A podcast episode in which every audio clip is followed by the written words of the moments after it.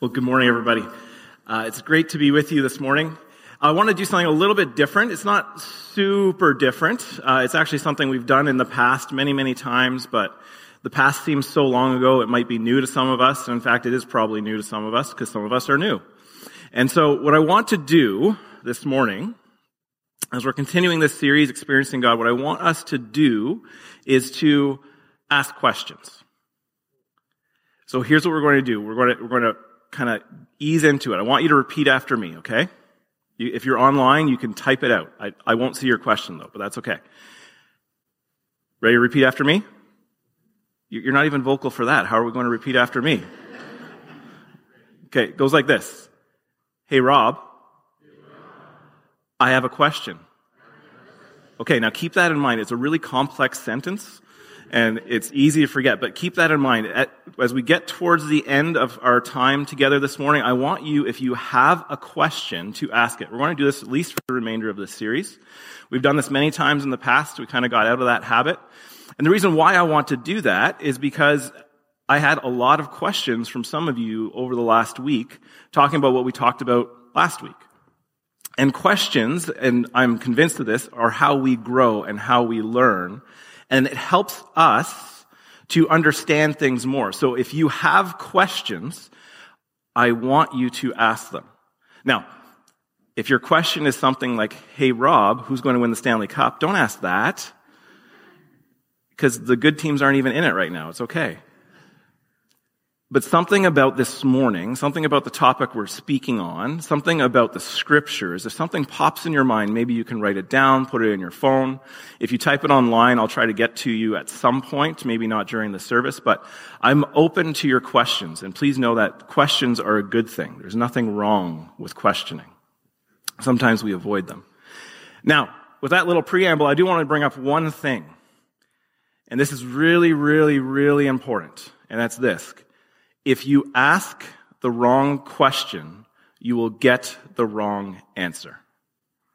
That might sound a little bit redundant, but it's true. If you ask a question that's not really what you want to know, you're not going to know what you want to know. Sometimes we, if you've ever been to school, at least this has been my experience, sometimes you're in classes with people and there are certain people who ask questions and the reason why they ask questions is actually so they sound really smart I don't know if you've ever had that experience or if you've been that person. It's okay. You can confess it. There's no problem. That's not why we ask questions. We ask questions because we want to know. We're inquisitive. We want answers. And maybe we won't get the answers, but if we ask a question that's not really what we want to know, then we won't get it right. Asking questions is really, uh, it's an art in some ways because sometimes we can ask questions and they can be very leading and maybe not really give us what we're looking for. Like, so if I were to ask you after the service, I'd say, how great was my sermon this morning? That's a very leading question. I, and I'm assuming that you think it's great. And even if you didn't, I'm telling you, well, it was great. So just tell me on a scale of how great my greatness is, right? Right? So what a question needs to be something that isn't, isn't pushing in a direction, but is just open to what could be. And I think that's part of the reality of our journey with Jesus is that there are a lot of questions we have, and sometimes we need to have the opportunity to ask them. So please know you're able to ask them here. If you're not comfortable during the service asking, talk to me afterwards. We can talk about things or we can talk about it next week. You can just send me an email through the week and we'll try and get in touch. One of the questions that most often I get asked by people uh, is this question here. What is God's will for my life? And this is an alright question. You know, and maybe you've asked this question before yourself. But maybe it's not the right question, and there's a better question to ask. And the better question is this. What is God's will? When we ask the question of what is God's will for my life, we're assuming some things. First, we're assuming that we have an idea of what God's will might be in the first place. The other thing we're assuming is that we're really important and that there's something really important that God has for us.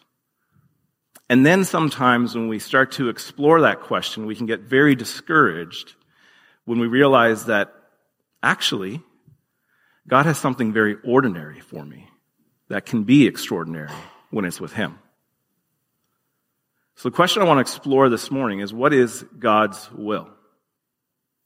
Some of us do have something very specific that God is inviting us into based on our gifting, based on our conversations that we have with God.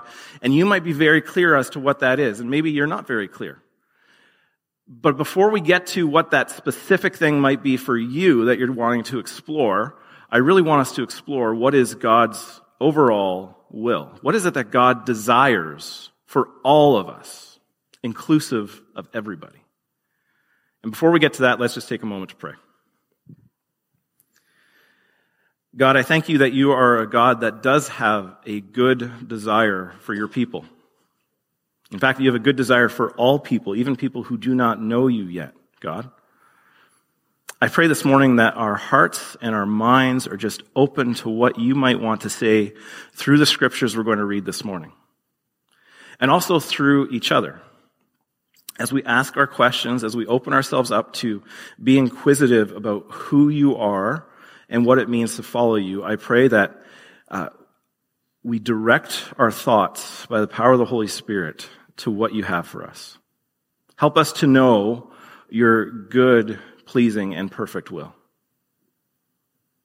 And as we explore this, maybe allow us to be open to the fact that it might not be what we always thought. And to challenge ourselves to see what you might have to say. And I pray this in Jesus' name. Amen. To explore what God's will is, I want to do something. What I want to do is I want to establish some principles. And these are three principles that are found in Scripture. And the first principle is this that God is always at work. God is always at work. Some of us who are more familiar with Scripture, we might be familiar with uh, the story found in Genesis. Uh, well, actually, it's the poem found in Genesis 1, where God creates over six days, and then the seventh day he rests. And then the, there's the instruction that people are to rest as well. Some people over time have associated it that God is always resting. God's not active in the world. But I would argue that that's wrong. God is always at work. In fact, it's something that Jesus himself says in John's gospel. In John chapter 5, it says a story that, or a statement that comes after Jesus has healed someone.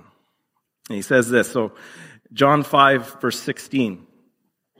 So because Jesus was doing these things on the Sabbath, so that's the day you're supposed to not do things, he had just healed somebody who was by a pool the Jewish leaders began to persecute him. Now, that word persecute means to uh, verbally pursue someone. So it's like they were verbally questioning Jesus in a, in a kind of chasing way. So they were asking questions to Jesus that were very leading.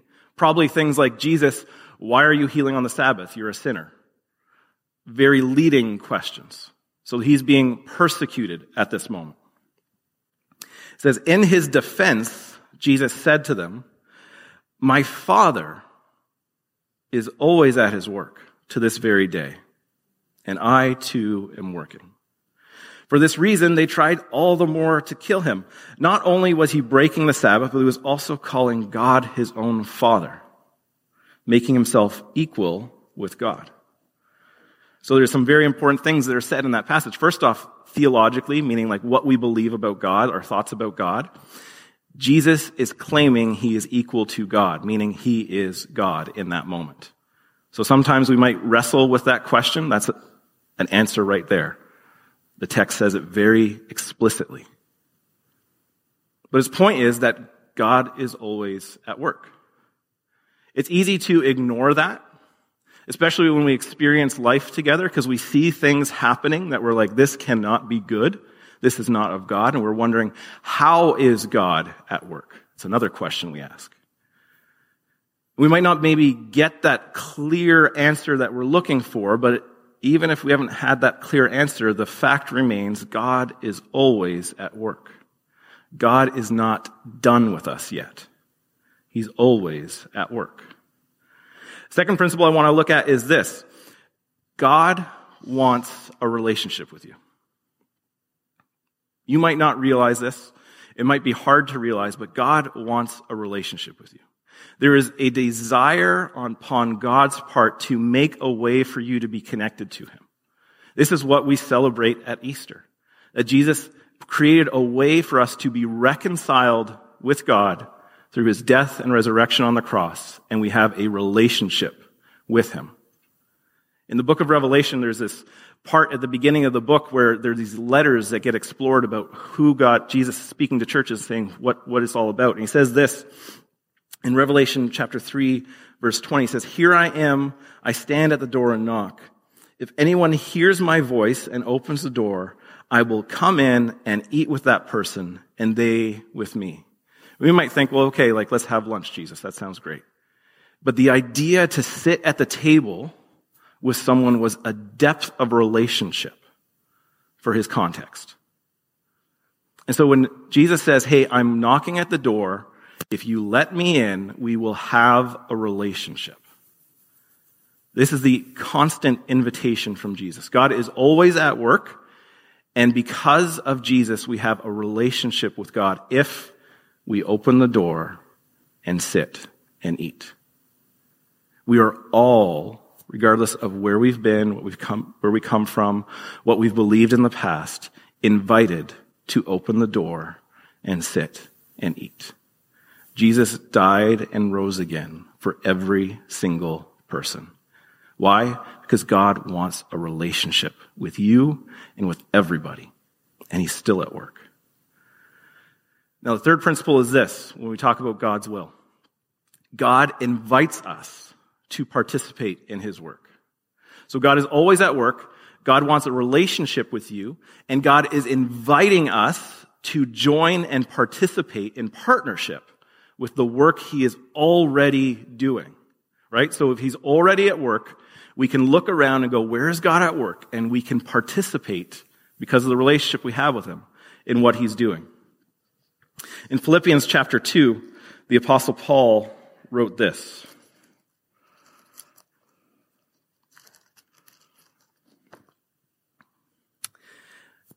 2 verse 12. Therefore, now, I said this before if you were here last week or if you listened online. When he, Paul says, therefore, we need to go back and say, what for? He's saying something before that. Right before this, he gives this uh, reciting of an ancient creed about who Jesus is and how Jesus humbled himself. He emptied himself and became like us to be with us, but God exalted him. And so he says, because of that, understanding this is the context, you've got some troubles in your church, let's follow the example of Jesus. He says, therefore, my dear friends, as you have always obeyed, not only in my presence, but now much more in my absence, continue to work out your salvation with fear and trembling. For it is God who works in you to will you and to act in order to fulfill his good purpose.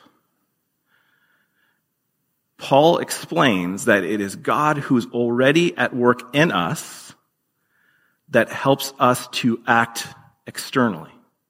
That he has a purpose, there's something going on, and because the God who we know to be true through Jesus is always at work in our world, and he wants a relationship with us, and because we have that relationship, he's at work in us as well. He is transforming us to be more and more who we've always been meant to be. And he's inviting us to participate in what he's doing. And it's him who helps us have that desire to fulfill his purposes on earth. So those are the three principles. God is always working. God wants a relationship with you. And God is inviting you to participate in what he's doing. Okay, three principles. Keep these in mind. God's always at work. He wants a relationship with you. And he's inviting you to participate in his work. So again, we go to the question. With that all in mind, what is God's will? What is his good, perfect, pleasing will, as the apostle Paul will say in Romans? Not just for you in particular, but for all people. What is God's will? And we're going to go to Jesus. Matthew chapter 22. We're jumping into a lot of different scriptures, so hopefully you can follow. Matthew 22, the story of Jesus as it's unfolding, it's coming near its climax where he is going to be persecuted, tried, die, and rise again. 2234, hearing that Jesus had silenced the Sadducees. So this is one religious group. They're kind of the more liberal religious group. They kind of don't really actually believe their traditions. They kind of ignore the scriptures. Jesus is confronted by them and they're, he's at, they're asking questions about marriage and resurrection. And he's like, hey, you don't really believe in resurrection, so why are you asking this question? Again, wrong questions get you wrong answers. It says that Jesus silenced the Sadducees, the Pharisees, so these are the more legalistic religious group, the ones who take it very seriously, word for word. This is all you've got to do, follow all the rules to be right with God. Got together. One of them, who was an expert in the law, tested him with this question. And some of us are very familiar with this. Teacher, which is the greatest commandment in the law? Remember, questions are important. Here's this religious leader, someone who knows these words very, very well, has a question. Now, his question, if we understand the context of the time and someone who's like this person in their context and what they would do, is that this is part of how they teach, is they ask questions and you would respond. Him being an expert in the law, likely he has his own conclusion as to what it would be. Different gospels record the story differently, but in Matthew's gospel, he's asking this question. Does he really want to know the answer? I'm not sure. Is this a bad question? No, it's not. Here's Jesus' answer. Jesus replied, Love the Lord your God with all your heart, with all your soul, and with all your mind. This is the first and greatest commandment. And the second is like it Love your neighbor as yourself. All of the law and the prophets hang on these two commandments. Jesus expressly says here, this is God's will for your life. You are to love God and love others like you love yourself. That's it. That's it. Love God, love others like yourself. All of the teachings of the Old Testament hang on this command.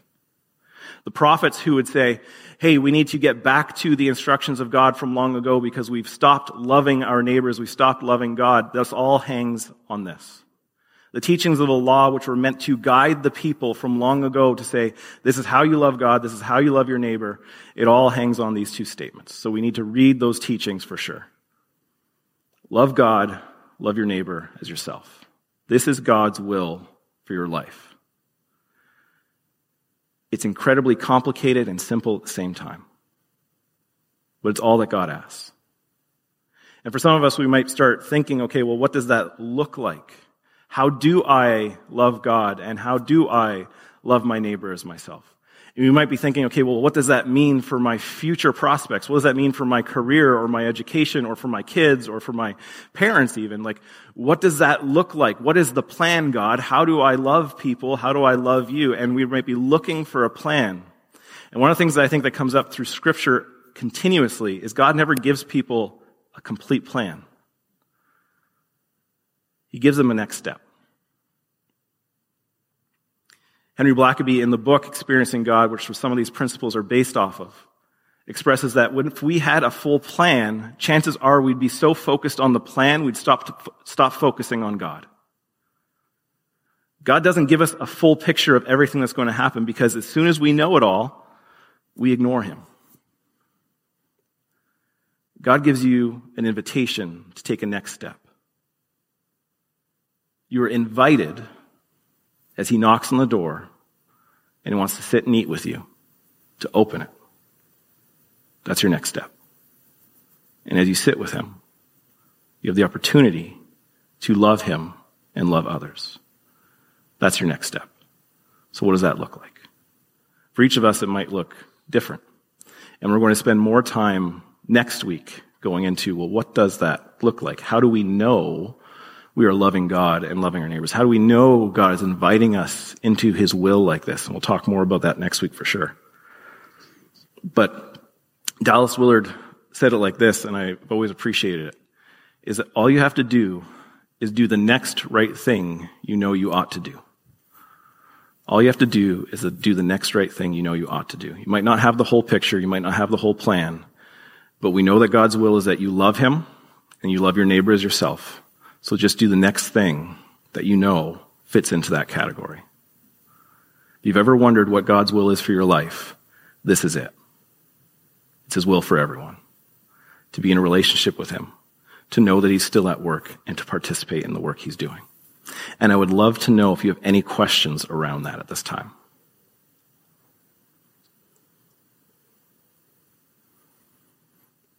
It's always awkward to get that first question out. So, one of you is really brave. It would be great. But if you have no questions, that's okay. Hey, you're not repeating what I said the first line. Ron, come on. Gotta go, hey, Rob, I got a question. All right.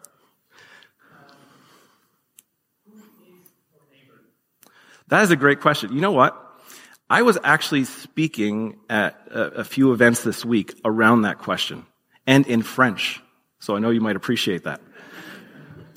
Who is our neighbor, right? And so that's the question that actually gets asked in scripture. And so we look in Luke's gospel, the story of the Good Samaritan, where people are saying like, hey, if you're going to love your neighbor, who's your neighbor? And then he tells this beautiful story of how there's a man who is injured on the road. And then the religious people ignore him and the other people ignore him. And there's a Samaritan who walks by and cares for the man. And a Samaritan in his context was somebody who would be on the outside of the society, somebody you don't associate with. And Jesus said, well, who acted like a neighbor? And they're all like, oh, I guess it's a Samaritan. Who is our neighbor? The answer is everybody. Absolutely everybody. Anybody you don't like, guess what? They're your neighbor. Anybody who lives half a world away, they're still your neighbor. Anybody down the street, they're still your neighbor. Neighbor is a very open term to say others. I found it interesting. So I was in speaking at this thing in, in French. It's qui est la prochaine? And, and the way I would translate that, and I had such a hard time when they asked me that question, I was like, that, that question means who is next to me? Not just who is closest. Right? And it's, your neighbor is anybody. And I think if we think in concentric circles, your neighbor starts in your home. If you've got kids, if you've got parents, if you've got brothers and sisters, if you've got a spouse. And then it extends to your literal people living next to you to your workplaces, to your church family, and it goes and goes and goes. Ron, I hope this answers your question. There's no limit on who your neighbor is. So, who do we love? Everybody. Even the ones we don't like very much. Thank you, Ron. I appreciate you asking that question. Anybody else can yell it out?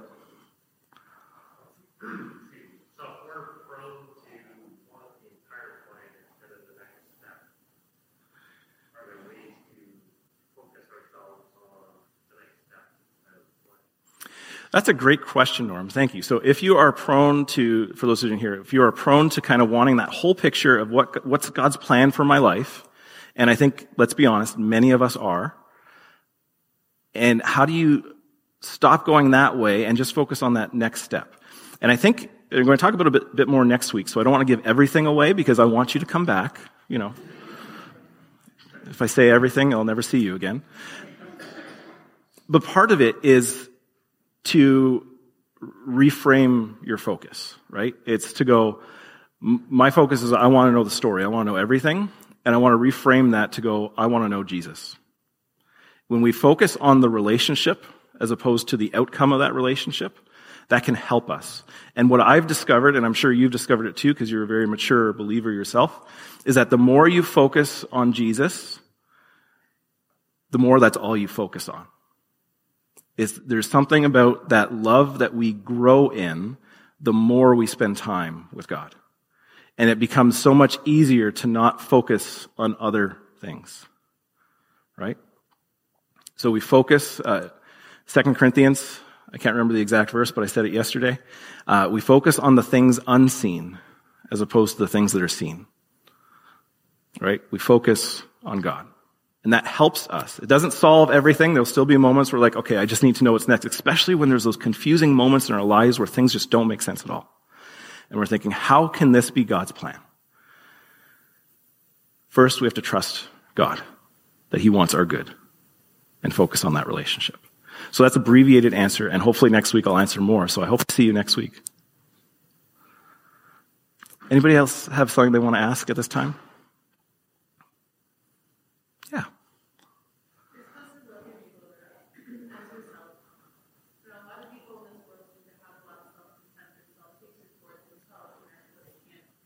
Yeah.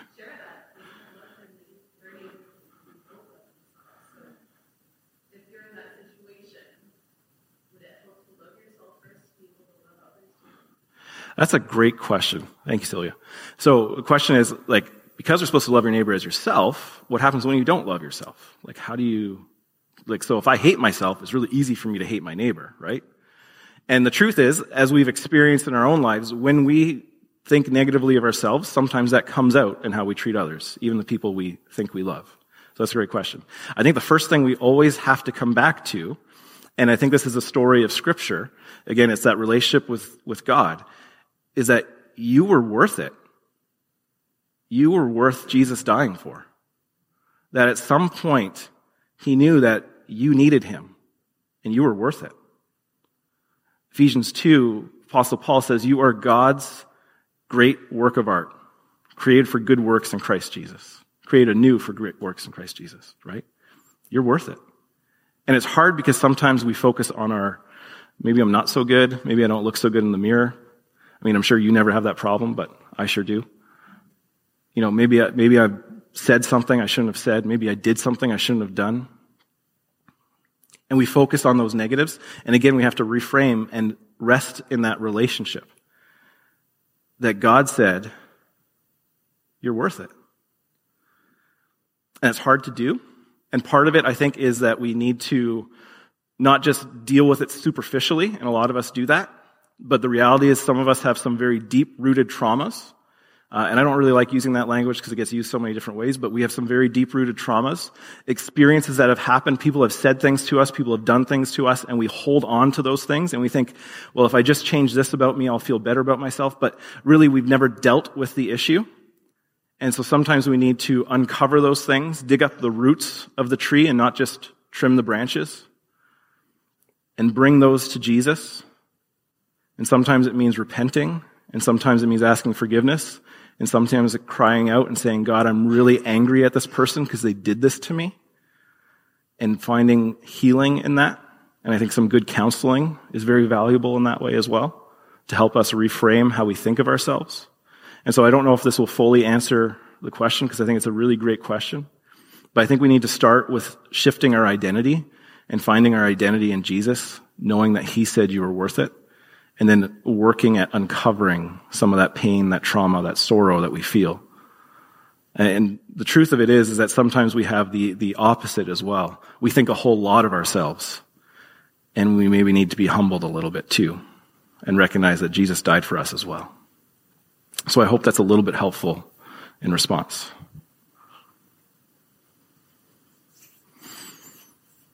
Yes, Jessica.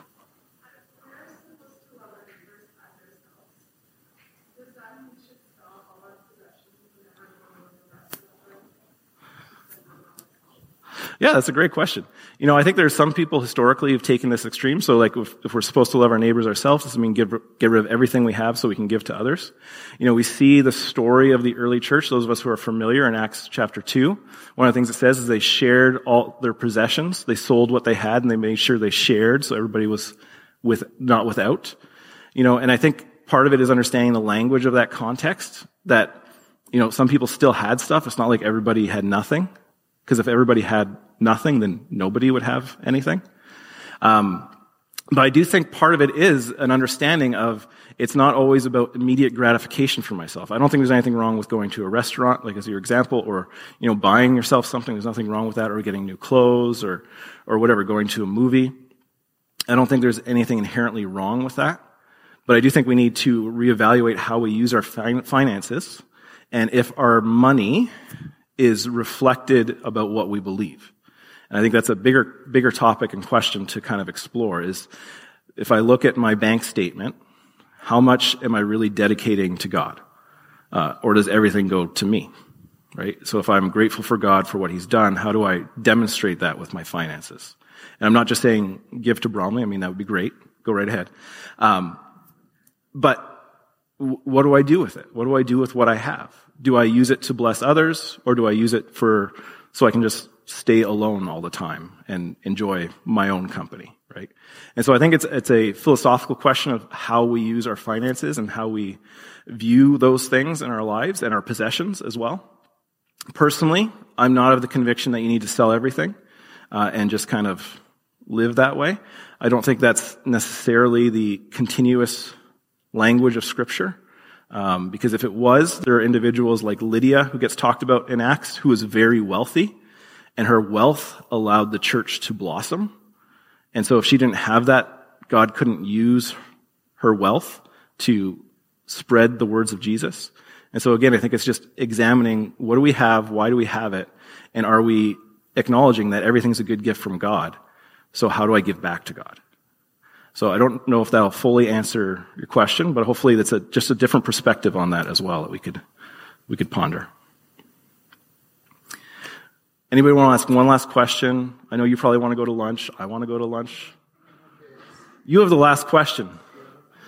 Um, so in your message, you outline that God pursues um, an intimate relationship Mhm. with us, um, and He would like us to have that same mindset. Um, how do we demonstrate our love for God? That's a great question, David. Um, and the question is that if God has this pursuing relationship with us, that He loves us, how do we demonstrate in return that love for God, right? And I think if we were talking about marriage, we'd ask that same question, right? Like if, if my spouse, the person I love, expresses their love for me, how do I respond, right? Uh, I think part of that is knowing the person you're responding to. In our human sense, everybody's different. In our God sense, God is God. And so how do we respond to God? What does God say throughout scripture?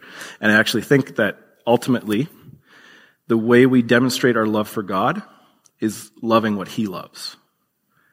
So when we love what God loves, who is that? Not what, who? Loving your neighbor is how you demonstrate your love for God. It's great for you to come here on Sunday. It's great for us to sing amazing songs. Rob, thank you again for leading us. Um, it's great for you to give money away uh, to the church or wherever. It, all those things are great. Keep it up. But you are demonstrating your love for God by your love for your neighbor. That's the ultimate truth of Scripture. If you read through the prophets, what do the prophets, as- God speaks to them, he talks about two things. One is you've gone away from me, God, so you've broken that relationship. The other thing he says is you've cheated your own friends. You know, you're, you're doing all these things. In uh, Amos's, uh, Old Testament, Amos prophet, one of my favorite passages, this is not a word for word quote, he says, you know, stop your worship music. Just stop it. Stop playing the harp. Uh, We don't have a harp here, but stop playing the guitar. Stop playing whatever instrument is. You know why? Because you're cheating people. What you think is worship isn't worship. How you treat others is. Scripture is abundantly clear over and over again about this, but we've kind of historically lost track of it. If you want to demonstrate your love for God, love the people he loves. Who does God love? Everybody. Now that's hard. That's not a full answer because we are going to talk about that more. Are you even talking? You might be talking about that one. You're talking in a few weeks, so. I don't want to steal, I don't want to steal your thunder here, David. Let's take a moment to pray, uh, and, and I'll bless you, and I pray that it's a wonderful week. Heavenly Father, I thank you that you invite us um, into your story. It, is a story of redemption, of reconciliation. You invite us into the reality of our world not being the way it's supposed to be, but you invite us to experience you because you are constantly at work in this world and you desire this relationship with us and you're waiting for us to respond in partnership.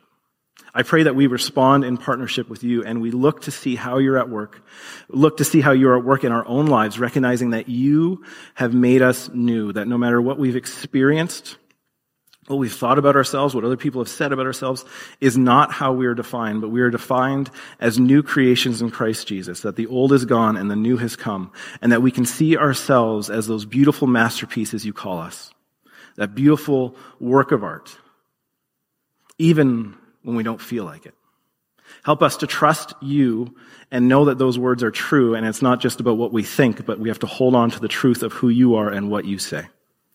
And I pray that as we go from here, as maybe we've asked some questions or maybe we have some questions that we're pondering, we seek to find the answers first from you and maybe from each other as well, as there is some great wisdom in this room.